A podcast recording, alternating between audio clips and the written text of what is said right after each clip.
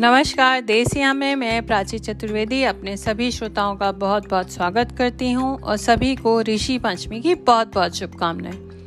यह सप्तऋषि की पारंपरिक पूजा है। सात ऋषि कश्यप, अत्रि, भारद्वाज, विश्वामित्र, गौतम महर्षि, जमदग्नि और वशिष्ठ। इस व्रत में लोग उन प्राचीन ऋषियों के महान कार्यों के प्रति सम्मान, कृतज्ञता और स्मरण व्यक्त करते हैं। जिन्होंने समाज के कल्याण के लिए अपना जीवन समर्पित किया। इस दिन कुछ लोगों के यहाँ राखी भी बांधी जाती है। इस दिन पवित्र नदियों, तालाबों या अन्य जल स्रोतों में स्नान करने का प्रचलन है। प्रातः काल स्नान कर स्वच्छ वस्त्र पहनकर अपने घरों में भूमि पर चौक बनाकर सप्त ऋषियों की स्थापना करनी चाहिए। श्रद्धा पूर्वक सुगंध, पुष्प, धूप, दीप, नैवेद्य आदि की से सप्त ऋषियों का पूजन करते हैं। इस उपवास में लोग अनाज नहीं खाते तथा समा के चावल खाने की परंपरा है। जाने अनजाने से हुए पापों से मुक्ति मिलती है, ऐसा कहा गया है। एक कथा बड़ी प्रचलित है। सतयुग में विदर्भ नगरी में शयनजित नामक राजा थे। वह ऋषियों के समान थे। उन्हीं के राज में एक कृतज्ञ सौमित्र था। उसकी पत्नी जयश्री अत्यंत पतिव्रता थी। एक समय वर्षा ऋतु में जब उसकी पत्नी खेती के कामों में लगी हुई थी तो वह रजस्वला हो गई। उसको रजस्वला होने का पता लगा, लग गया, फिर भी वह घर के कामों में लगी रही। कुछ समय बाद वह दोनों स्त्री पुरुष अपनी अपनी आयु भोग कर मृत्यु को प्राप्त हुए। जय श्री कुतिया बनी और सौमित्र बैल। इन दोनों को अपने पूर्व जन्म का विवरण याद था। वे दोनों कुतिया और बैल के रूप में उसी नगर में अपने ही बेटे सुचित्र के यहाँ रहने लगे। धर्मात्मा सुचित्र अपने अतिथियों का पूर्ण सत्कार करता था। अपने पिता के श्राद्ध के दिन उसने अपने घर ब्राह्मणों को भोजन के लिए नाना प्रकार के भोजन बनवाए।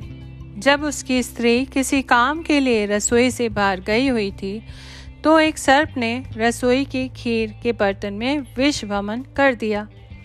कुतिया के रूप में सुचित्र की माँ कुछ दूर से सब देख रही थी। पुत्र की बहू आने पर उसने ब्रह्म हत्या के पाप से बचाने के लिए उस बर्तन में मुँह डाल दिया। सुचित्र की पत्नी चंद्रवती से कुतिया का यह कृत्य देखा ना गया।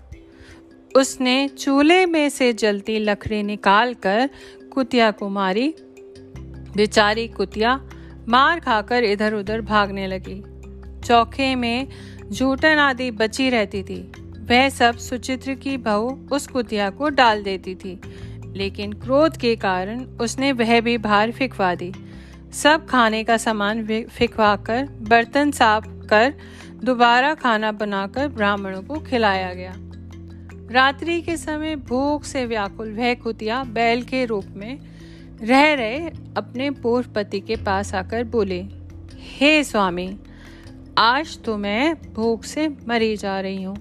वैसे तो मेरा पुत्र मुझे रोज खाने को देता था, लेकिन आज मुझे कुछ नहीं मिला। सांप के विष वाली खीर के बर्तन को उनके ब्रह्म हत्या के भय से छूकर उनके ना खाने योग्य कर दिया था। इसी कारण उसकी बहू ने मुझे मारा और खाने को कुछ भी नहीं दिया। तब वह बैल बोला, हे भद्र, तेरे पापों के कारण तो मैं भी इस योनि में आ पड़ा हूँ और आज भोजा ढोते ढोते मेरी भी कमर टूट गई। आज मैं भी खेत में दिन भर हल से जुता जुता रहा।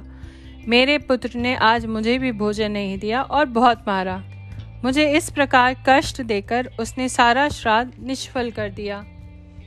अपने माता पिता की इन बातों को सुचित्र सुन रहा था। उसने उसी समय दोनों को भरपेट भोजन कराया और फिर उनके दुख से दुखी होकर वन की ओर चला गया। वन में जाकर ऋषियों से पूछा कि मेरे माता पिता किन कर्मों के कारण इस योनियों को प्राप्त हुए और किस प्रकार छुटकारा मिल सकता है। तब सर्वात्मा ऋषि बोले, तुम इनकी मुक्ति के लिए पत्नी सहित ऋषि पंचमी का व्रत करो। भाद्रव्रत महीने की शुक्ल पंचमी को मुख शुद्ध करके मध्यान्ह में नदी के पवित्र जल से स्नान कर, नए रेशमी कपड़े पहनकर, अपनी पत्नी सहित सप्तऋषियों का पूजन करना। यह सुनकर सुचित घर लौटकर अपनी पत्नी सहित विधि विधान से, विधि विधान से व्रत करा अथवा पूजन किया, जिसके पुण्य से माता पिता दोनों को पशु योनियों से छुटकारा मिल गया। आशा करती हूँ आपको ये कथा पसंद आई होगी। बताइएगा ज़रूर कि पॉडकास्ट कैसा लगा। धन्यवाद।